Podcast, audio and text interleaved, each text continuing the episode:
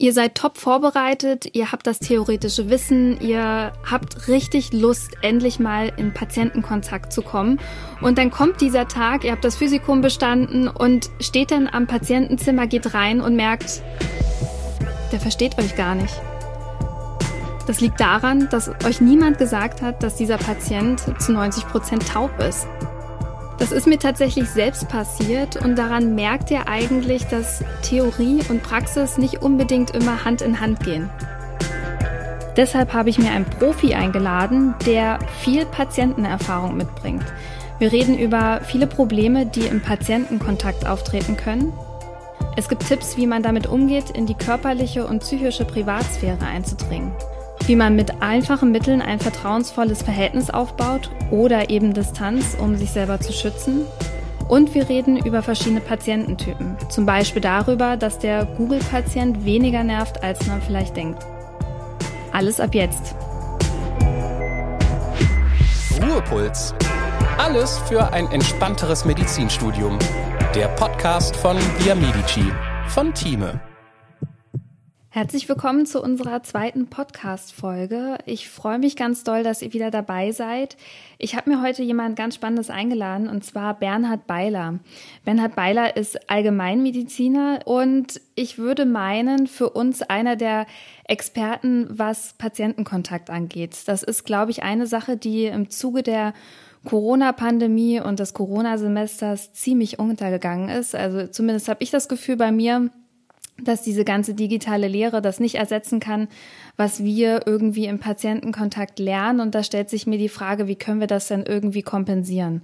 Und genau deshalb ist es wichtig zu lernen, wie wir am besten mit Patienten umgehen. Und jeder von euch hatte das mit Sicherheit, äh, dass er mal mit Patienten in Austausch getreten ist und dachte so, oh Gott, ist es das jetzt wirklich? Und eigentlich kann ich gar nichts. Und Bevor ich hier weiter rede, lade ich mir jetzt meinen Experten ein, Bernhard Beiler. Ähm, ich weiß nicht, wie es für dich damals war, als du frisch vom Studium rein in die Arbeitswelt gestoßen bist. Und da gibt's dann so Sachen wie äh, Berührungsängste und ich glaube, das ist auch für viele schwierig, wenn man vorher jetzt nicht unbedingt einen Ausbildungsberuf hatte oder so und äh, sehr viel theoretisch gearbeitet hat im klinischen Abschnitt und dann das erste Mal in einem Patientenkontakt tritt. Und das ist ja so, man greift ja irgendwie schon in die Intimsphäre eines anderen Menschen hinein. Also man hat natürlich die Berechtigung, aber es ist trotzdem ein Schritt in die Intimsphäre. Und hast du vielleicht einen Tipp, wie man damit umgehen kann, dass es einem nicht unangenehm wird? Ja, äh, erstmal äh, hallo und äh, vielen Dank für die äh, Einladung. Ähm, wie du sagst, ähm, der Arztberuf geht natürlich damit einher und das gehört auch dazu, ähm, gewisse Grenzen, die man sich sonst als Mensch als Schutzbarriere aufbaut, dass der Arzt die sozusagen überwinden muss zu, in gewissen Grenzen.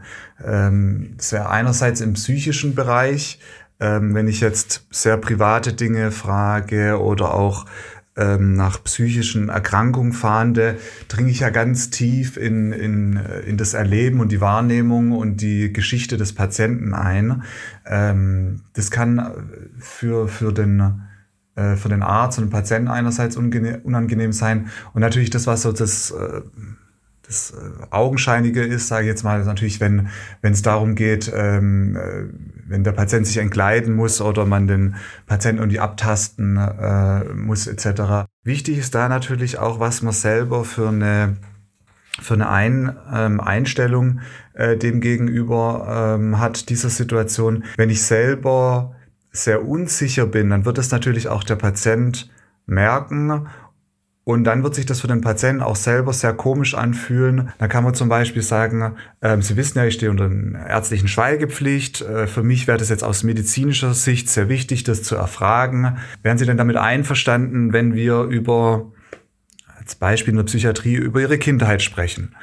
Ähm, wenn der Patient sagt, äh, nein, auf keinen Fall, habe ich A, mir Zeit gespart und ähm, habe natürlich auch den Patienten ähm, nicht über, überrumpelt, indem ich dann irgendwie in einem Thema rumbohr, äh, wo es für ihn gerade nicht ja. möglich ist, drüber zu sprechen.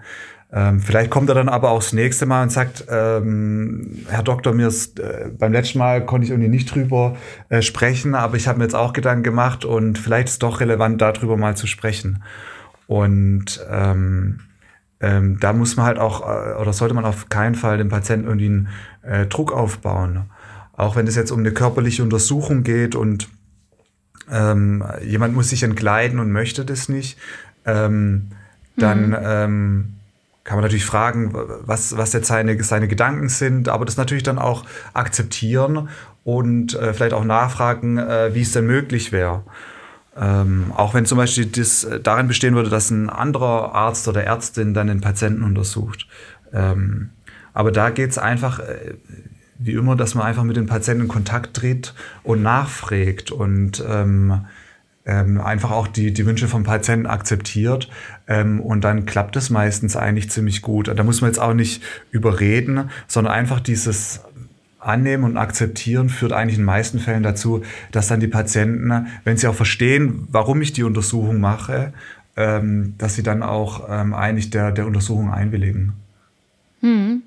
Ja, das ist eine gute Sache und du hast, glaube ich, auch schon was ganz Wichtiges erwähnt, also ähm, dass man einfach erfragt, ob das für den Patienten in Ordnung ist. Äh, das habe ich, glaube ich, auch in der ersten Folge schon gesagt, dass es gewisse äh, Redearten und Redetechniken gibt, die man im Studium lernt, die man im Studium sehr, sehr albern findet, aber die tatsächlich im Alltag irgendwie in den Sprachgebrauch übergehen und hilfreich sind. Also es kommt einem immer nicht so vor. Es ist, fängt irgendwie mit diesem Paraphrasieren an, dass man irgendwie bis zum Erbrechen lernt und wo man sich immer gegenseitig auch noch filmen muss und das dann auch noch angucken muss.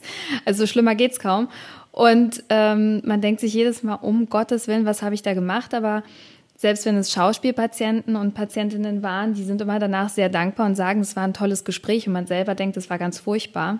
Was ich noch so die Frage habe, wie baut man eigentlich als Arzt so eine nötige Distanz auch auf? Gerade so in unangenehmen Situationen, also sei es jetzt ähm, die körperliche Distanz, die man irgendwie aufbauen möchte oder auch die persönliche, wenn man, wie du sagst, halt äh, Anteile seiner Facharztausbildung in der Psychiatrie hatte und da auch sehr intime und tiefegehende Gespräche hatte irgendwie, dass man da auch das nicht zu sehr mit nach Hause nimmt. Hilft dir denn sowas wie zum Beispiel Arbeitskleidung tragen oder ähm, mit äh, Familienangehörigen darüber reden? Also jetzt nicht im Detail, aber so ein bisschen das zu bewältigen. Also gibt es da irgendwas, was dir dabei geholfen hat? Ähm, ja, ich glaube, da waren jetzt gerade mehrere Fragen so ineinander äh, äh geschoben. Ähm, die äh, Arbeitskleidung, ähm, ja, also für mich ist Arbeitskleidung jetzt primär eher, äh, dass man ähm, sich physikalisch jetzt gegen Spritzer, Blut etc. schützt. Jetzt hier in meiner Hausarztpraxis trete ich relativ äh, zivil auf. Ähm, weil es äh, dann doch irgendwie jetzt äh, finde ich für mich individuell entschieden ein bisschen komisch wäre, wenn ich jetzt hier mit einem mit einem Kittel äh, rumlaufen äh, äh, würde. In der pra äh, in, in, in der Klinik hat es dann besser äh, gepasst, äh, weil man natürlich dann auch ein bisschen erkennbar war, das ist der Arzt, das ist ähm, das ist die Pflege, äh, dass man so ein bisschen ähm, auch ähm, äh, klar war, äh, wer jetzt mit einem ähm, spricht. Ähm, Schafft denn ein Kittel Distanz in der Praxis und vielleicht auch eine unangenehme Distanz? Finde ich schon. Also das ist natürlich, jeder hat so seine individuelle ähm, Erfahrung. Äh, für mich ist jetzt dann doch schätze ich jetzt ein, dass die Patienten mich dann eher sehen würden, dass ich sozusagen diesen äh, Halbgott in Weiß spielen würde. Ähm, und ich finde, das ist äh, in der Hausarztpraxis gar nicht das Ziel. In Kinderkliniken äh, sind häufig, wird auch eher zivil getragen. Oder wenn man ein Kind beruhigen möchte, nehmen die teilweise auch ihren, ihren Kittel Kittel ab. Also das sind alles so Zeichen, mhm. dass doch der Kittel eine, irgendwas mit dem Arzt-Patienten-Verhältnis macht, was nicht dazu führt, dass, äh, dass ähm, man sich freier öffnet, zeige ich jetzt mal. Das ist aber eine individuelle Entscheidung. Also es kann ja auch sein, dass jemand das, ähm, das braucht, um zu sagen, äh, ich brauche das, um mich besser ähm, rein jetzt optisch abzugrenzen. Und die äh, zweite Frage, die du gestellt hast, wie man sich äh, davon abgrenzt, dass man das auch nicht mit nach Hause nimmt. Das ist auch wieder was sehr Individuelles. Ähm, das ist auch eine Typfrage. Ich war immer relativ glücklich, dass ich mit einer gewissen Berufserfahrung, sage ich jetzt mal, ähm, relativ gut die Sachen äh, in den Kliniken und bei der Arbeit lassen konnte. Und wenn ich draußen war, sozusagen den, äh, den Kopf dann relativ äh, frei hatte. Wenn man natürlich irgendwo neu anfängt, dann sind so viele Eindrücke und man überlegt natürlich, ob man was vergessen hat, falsch gemacht hat, ähm, wie man besser ähm, durch den Alltag kommt. Ähm, das äh, wird fast unmöglich sein, das am Anfang äh, nicht im Kopf zu behalten. Ne? Aber mit der Zeit hat man eine gewisse Routine und eine Sicherheit.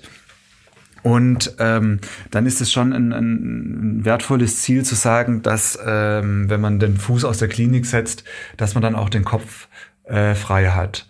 Wichtig ist halt, dass man in der bei der Arbeit es auch so strukturiert, dass man Dinge abschließt, dass man sagt, ich habe als Beispiel jetzt in der Medizin, ich habe den Patienten durchgecheckt, ähm, die Laborwerte waren in Ordnung, EKG war in Ordnung, Ultraschall war in Ordnung.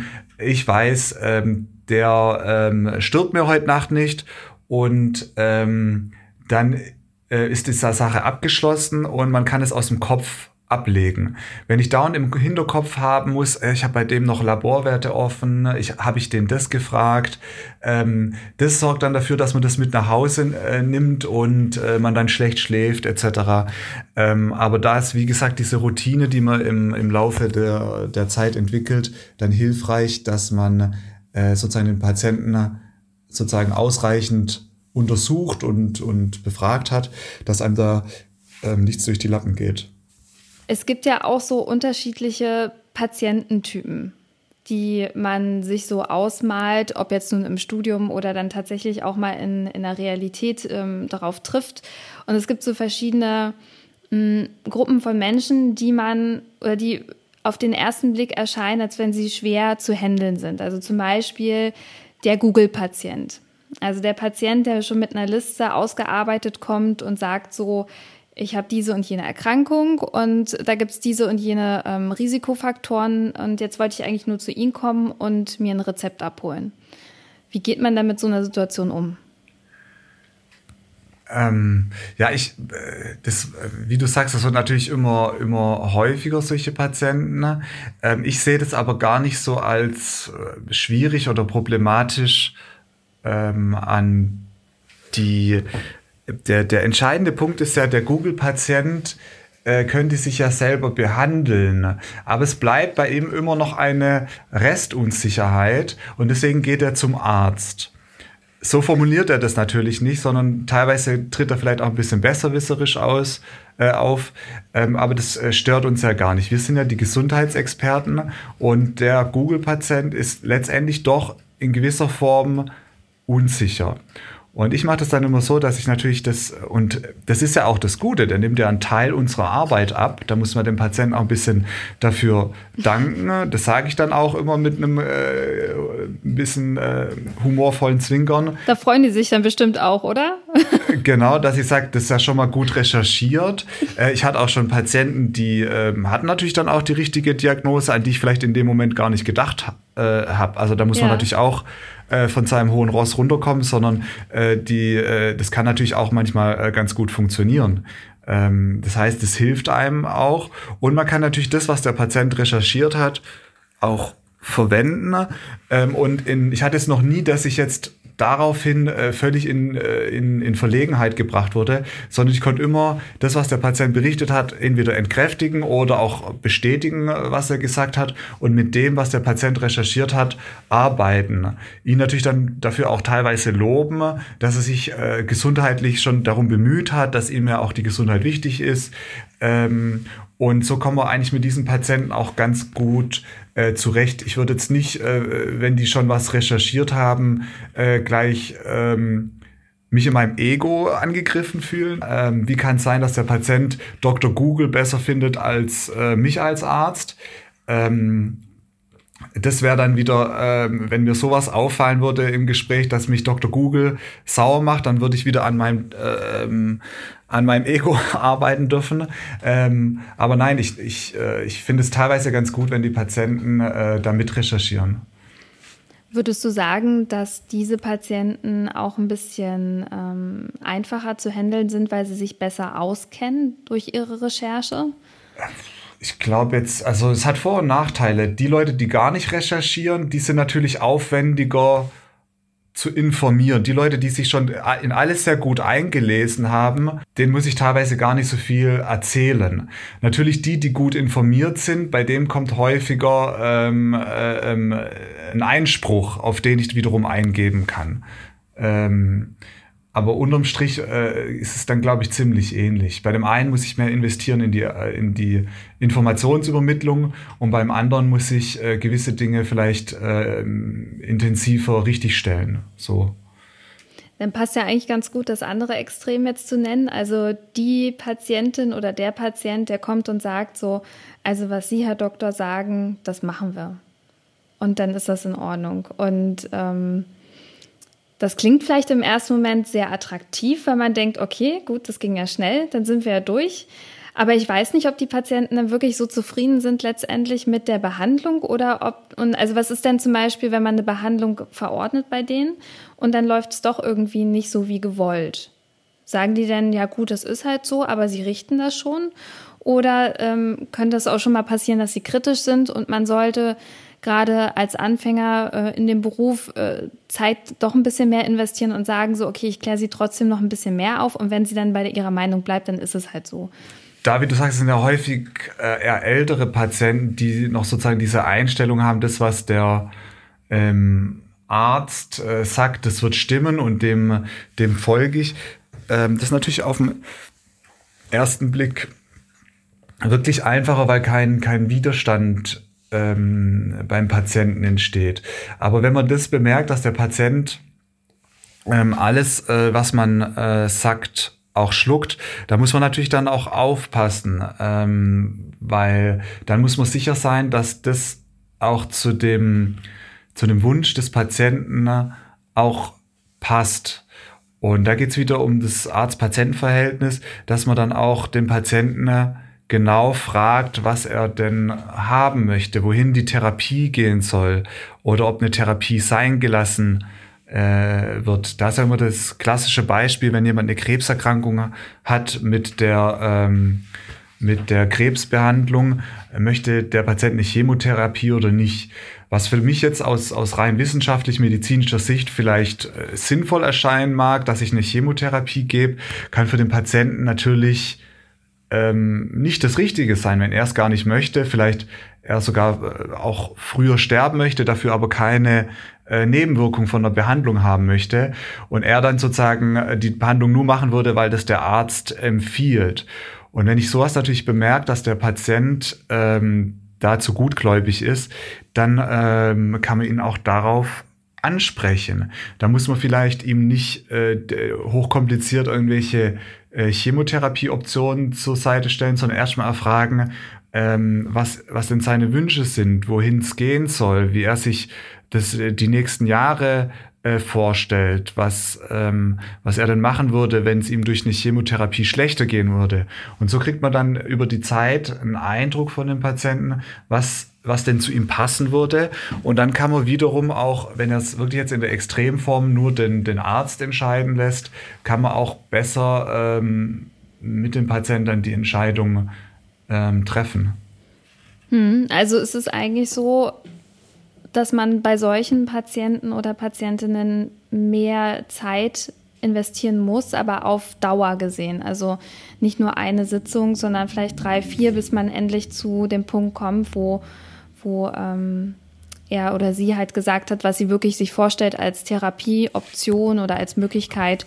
Und äh, anders als vielleicht andere Patienten, die man in, in einer Sitzung äh, gut aufklären kann und die dann damit ähm, zufrieden sind, erstmal in dem ersten Moment, dass es dann bei denen halt dementsprechend ein bisschen andersrum ist. Also die Dauer eher bezogen auf die Anzahl der Sitzungen letztlich.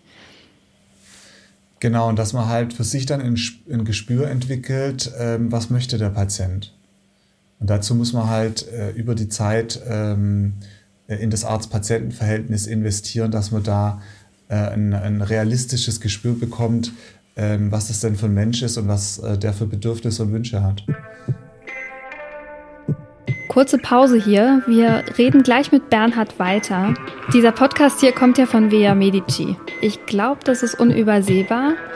Ich nutze gerade den 100-Tage-Lernplan von denen und der verbindet so ein bisschen die Lernmodule mit dem Kreuzen von Original-IMPP-Fragen und sorgt dafür, dass ich in allen wichtigen Inhalten vorbeikomme.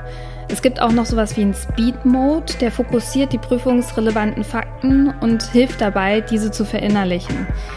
Wer sich vielleicht noch unsicher ist und noch nicht weiß so richtig, welches Modul man jetzt benutzen soll, um fürs zweite Staatsexamen zum Beispiel zu lernen, ähm, das kostet ja auch ein paar Euro, klar, gibt es von Via Medici ein Angebot. Einmal im Monat erklärt Antonia aus dem Via Medici-Team euch in einem Webseminar, wie genau Via Medici funktioniert.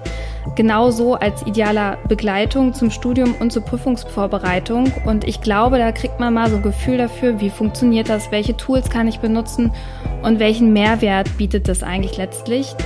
Den Link zur Anmeldung findet ihr hier in den Show Notes. Schaut einfach mal vorbei und jetzt gehen wir zurück zu Bernhard.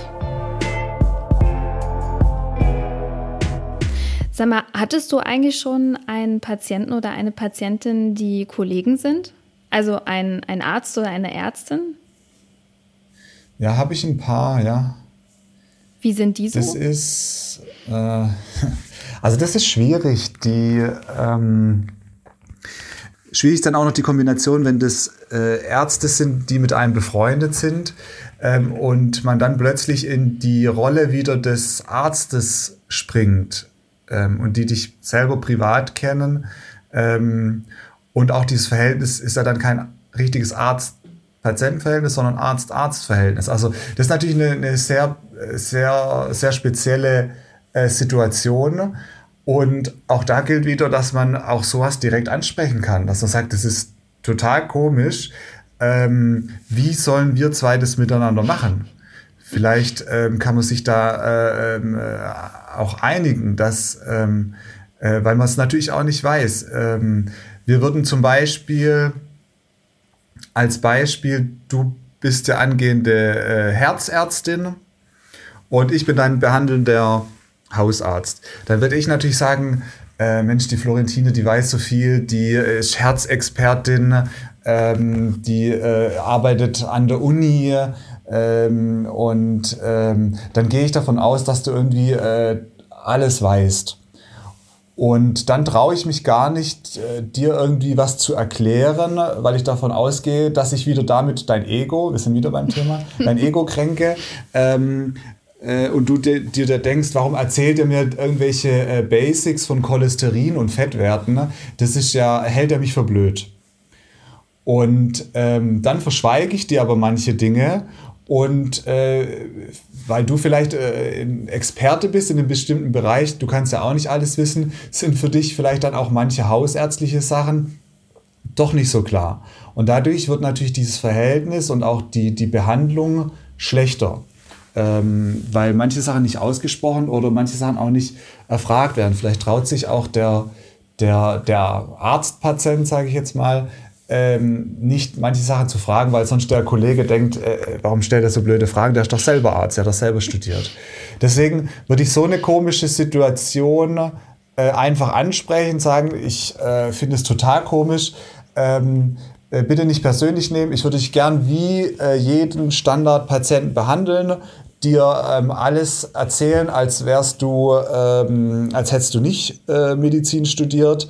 Ähm, wenn du äh, das einfach alles schon weißt, dann dich freuen, dass du das alles weißt und ähm, und du darfst mich alles fragen, so würde ich es einfach machen. So lockert es auch die Situation vielleicht ein bisschen auf, dass man äh, ein bisschen dann aus dieser Rolle des Arztes raustritt.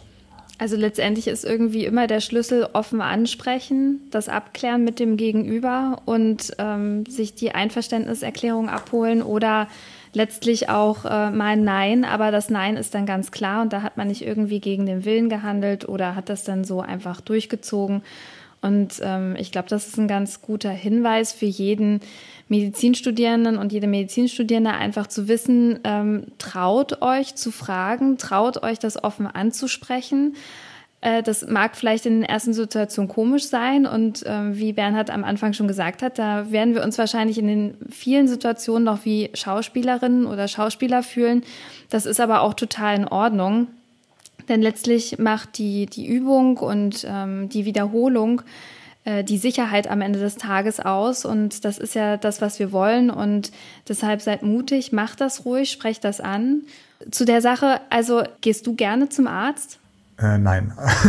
Aber ich glaube, das liegt in der Natur der Dinge. Äh, mein Vater ist Hausarzt. Ähm, das heißt, äh, man sagt ja auch immer, die Kinder von Ärzten sind ähm, am schlechtesten versorgt. Ähm, die, ähm, ich bin eigentlich mein eigener Hausarzt und ich bin dann auch, wenn ich mal was hatte, zu meinem Vater gegangen. Ich bin jetzt zum Glück noch äh, relativ äh, gesund, ähm, aber aktuell habe ich äh, keinen Hausarzt. Aber ich werde mir wahrscheinlich in Zukunft äh, einen suchen. Bin mir nur nicht sicher, ob ich dem offenbar, dass ich selber Arzt bin. Äh, das hatte ich, glaube ich, mal von irgendjemand gehört, fand ich gar nicht so doof, dass man sich äh, dort meldet und ähm, muss halt gucken, dass auf seiner Krankenkarte nicht Dr. Med steht, sondern dann bin ich halt äh, Doktor der Philosophie und ähm, lass mich dann einfach äh, ganz geheim äh, von dem Hausarzt beraten und untersuchen. Ähm, ich glaube, das ist vielleicht gar nicht, äh, gar nicht so blöd. Nee, das klingt nach einem guten Plan. Also es ist eine ganz gute Idee, das vielleicht für sich zu behalten und dann auch äh, ja einfach ganz normal behandelt zu werden wie alle anderen, weil letztendlich, äh, wie du gesagt hast, das ist immer einfach eine spezielle Situation. Das kann auch, glaube ich, keiner abstreiten und das kann man ja sehr gut umgehen, indem man das gar nicht erst präsent macht. Und du hattest, glaube ich, eben noch gesagt, es gibt so Patienten, die kommen auch häufiger mal in die Praxis. Da fallen mir gerade so ein, so Menschen, die die Neigung dazu haben, ihre Symptome zu übertreiben. Man könnte auch sagen Hypochonder, ähm, die halt äh, vieles sehr, sehr äh, ängstlich sehen und, und dann lieber drei, vier Mal, vielleicht auch fünfmal mehr zum Hausarzt gehen und erst glücklich sind, wenn sie noch eine Therapie bekommen und noch eine Therapie bekommen und noch eine Therapie. Und da bleibt die Frage so ein bisschen, wo muss man Einhalt bieten und wo muss man sagen, so stopp, das hilft jetzt nicht mehr und das bringt jetzt auch nicht weiter und das ist auch keine Unterstützung. Und gibt es vielleicht Alternativen, die man so einem Patienten oder so einer Patientin anbieten könnte? Ja, also das, was du ansprichst, ist natürlich was, was Schwieriges. Da muss man ein bisschen unterscheiden. Also das Wort Hypochonder hat ein bisschen so diesen, diesen äh, flapsigen Eindruck, ähm, dass, dass man das auch so ein bisschen so spaßig zu manchen Leuten sagt, die irgendwie bei Kleinigkeiten zum Arzt gehen. Ähm, rein von aus der Psychiatrie ist eine, äh, eine klassische Hypochondrie, ist eine, eine schwere Erkrankung, die ähm, auch ein, ein, ein tiefgreifendes Problem offenbaren. Ähm, und da ist jetzt nicht gemeint, dass ich ähm, keine Ahnung, wenn ich vielleicht ein bisschen Kopfschmerzen habe, dann habe ich Sorge, es könnte ein Tumor sein, äh, so diese leichte Ängstlichkeit, sondern so wie du sprichst, die dann auch das Gesundheitssystem massiv äh, behandeln, äh, belasten. Äh, das sind wirklich Leute, die ein äh, ernsthaftes psychiatrisches äh, Problem haben aus dem ähm, Angstspektrum, die ähm, und wie gesagt dann auch nicht zufrieden sind, wenn man ihnen nachweisen kann, dass jetzt keine ähm, Erkrankung ähm, vorliegt.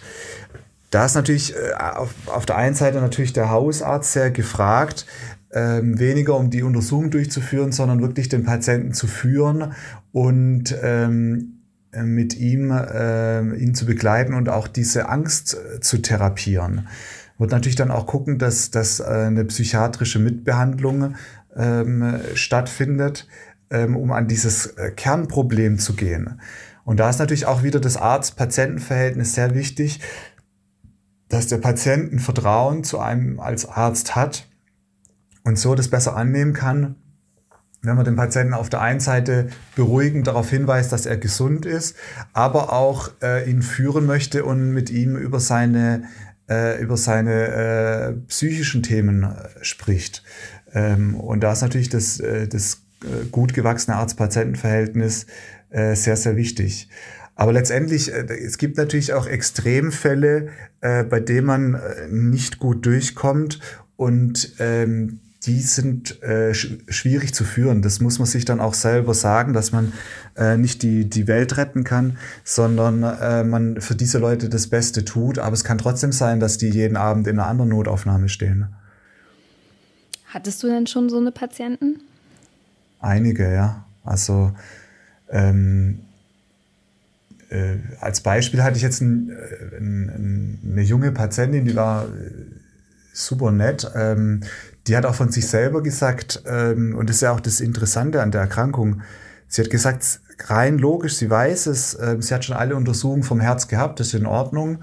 Hm. Ähm, aber sie hat sich einfach extrem ähm, so einen extremen Druck in sich verspürt, eine, eine enorme Angst, wenn sie sozusagen eine gewisse Zeit nicht untersucht wurde. Dann kam immer wieder diese Gedanken, es könnte was sein, Mensch, äh, jetzt fühlt sich das irgendwie äh, im, im, Herz doch irgendwie komisch an, jetzt habe ich nochmal einen Extraschlag gespürt, jetzt muss ich wieder zum Arzt. Und wenn man ihr das verwehrt hat, dann hat sich natürlich dieser Druck weiter aufgebaut, die Unsicherung, äh, Verunsicherung mehr, was dann bis in, in Angstzustände, Panikattacken, Rückzugstendenzen geführt hat. Und das ist natürlich auch gar nicht äh, selten, muss man ehrlich sagen.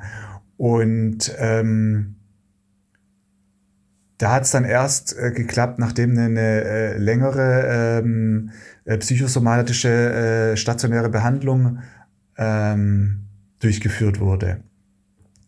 Ähm, aber die Patientin, die wollte auch äh, sozusagen, da war es immer wichtig, dass ich sie äh, einmal abhöre. Das war immer so ihr Spruch. Das hat ihr irgendwie das Gefühl gegeben, dadurch, auch wenn ich erklärt habe, dass ich beim Abhören irgendwie äh, ihr jetzt auch nicht äh, super weiterhelfen kann, aber für sie war das so eine Art der Erleichterung. Und ähm, ähm, da hat man natürlich aber auch äh, gemerkt, dass da ein hoher Druck dahinter steckt. Und da, wie gesagt, da war nur eine, eine psychosomatische stationäre Behandlung dann ähm, die, die äh, da eine Besserung bewirkt hat.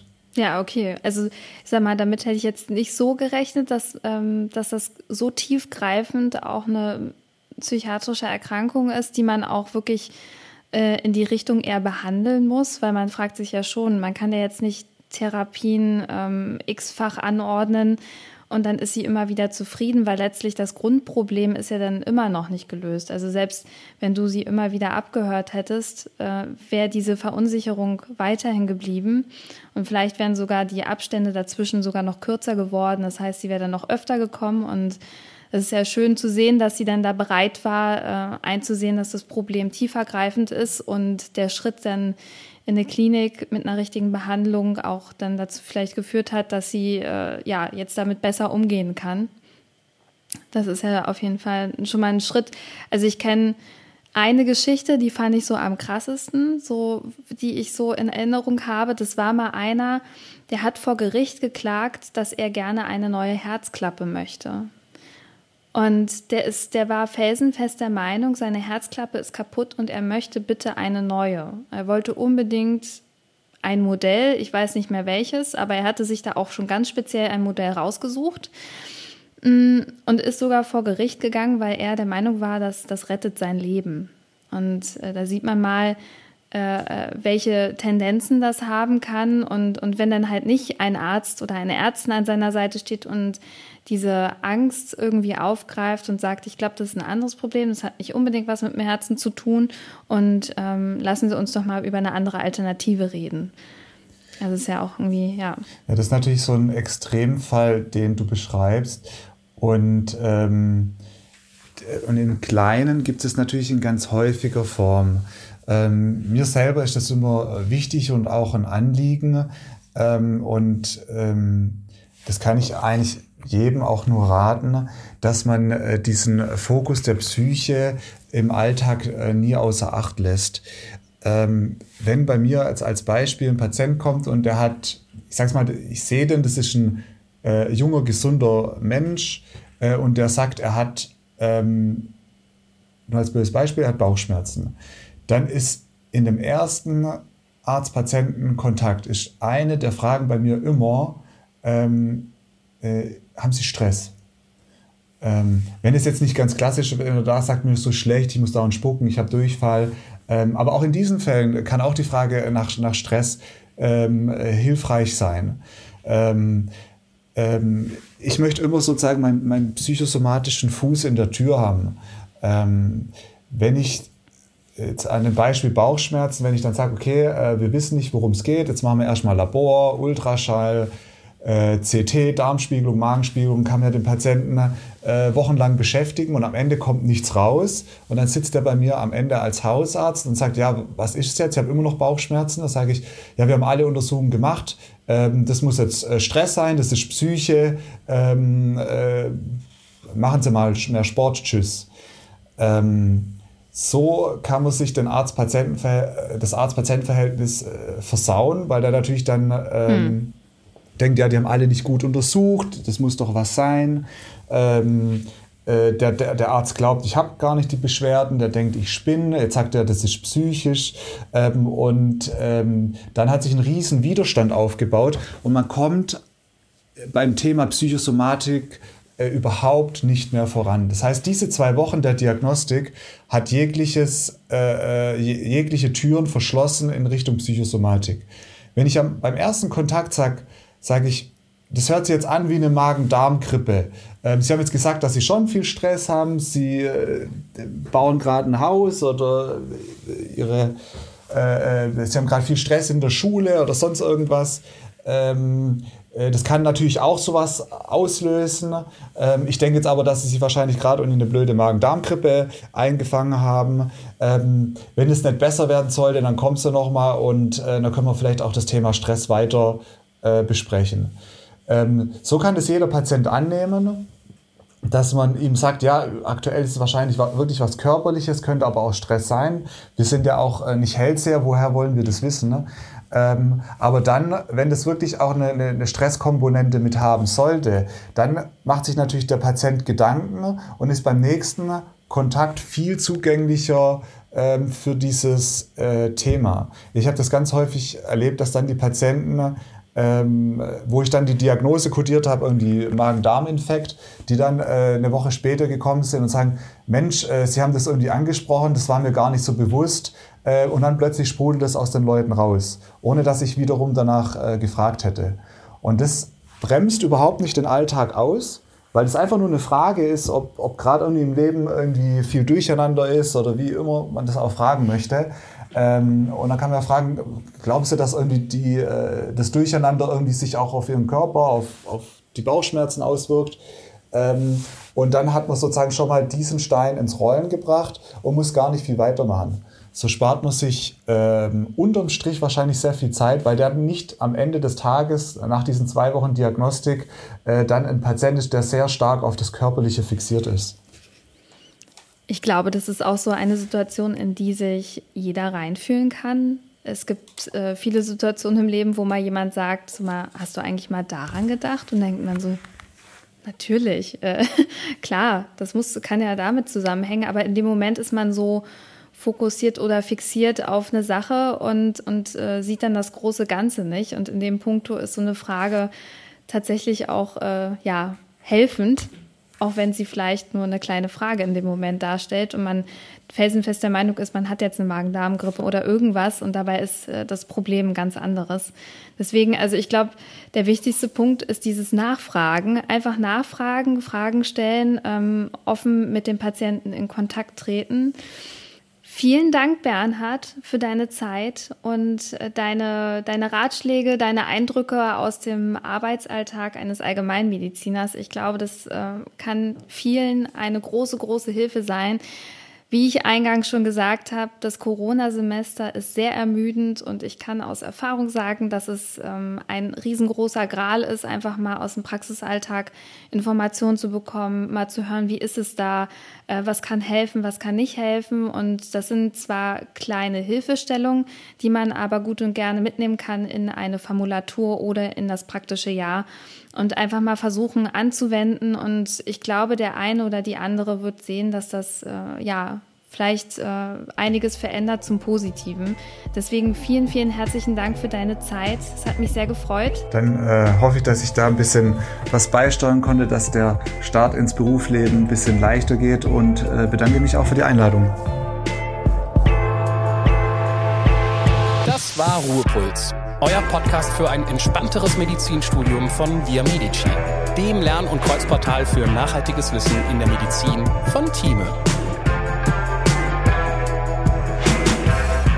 Hey, in zwei Wochen kommt unsere nächste Podcast-Folge. Dort wollen wir uns mit dem Thema auseinandersetzen, wie finden wir eigentlich unseren richtigen Facharzt, also das richtige Facharztgebiet für uns.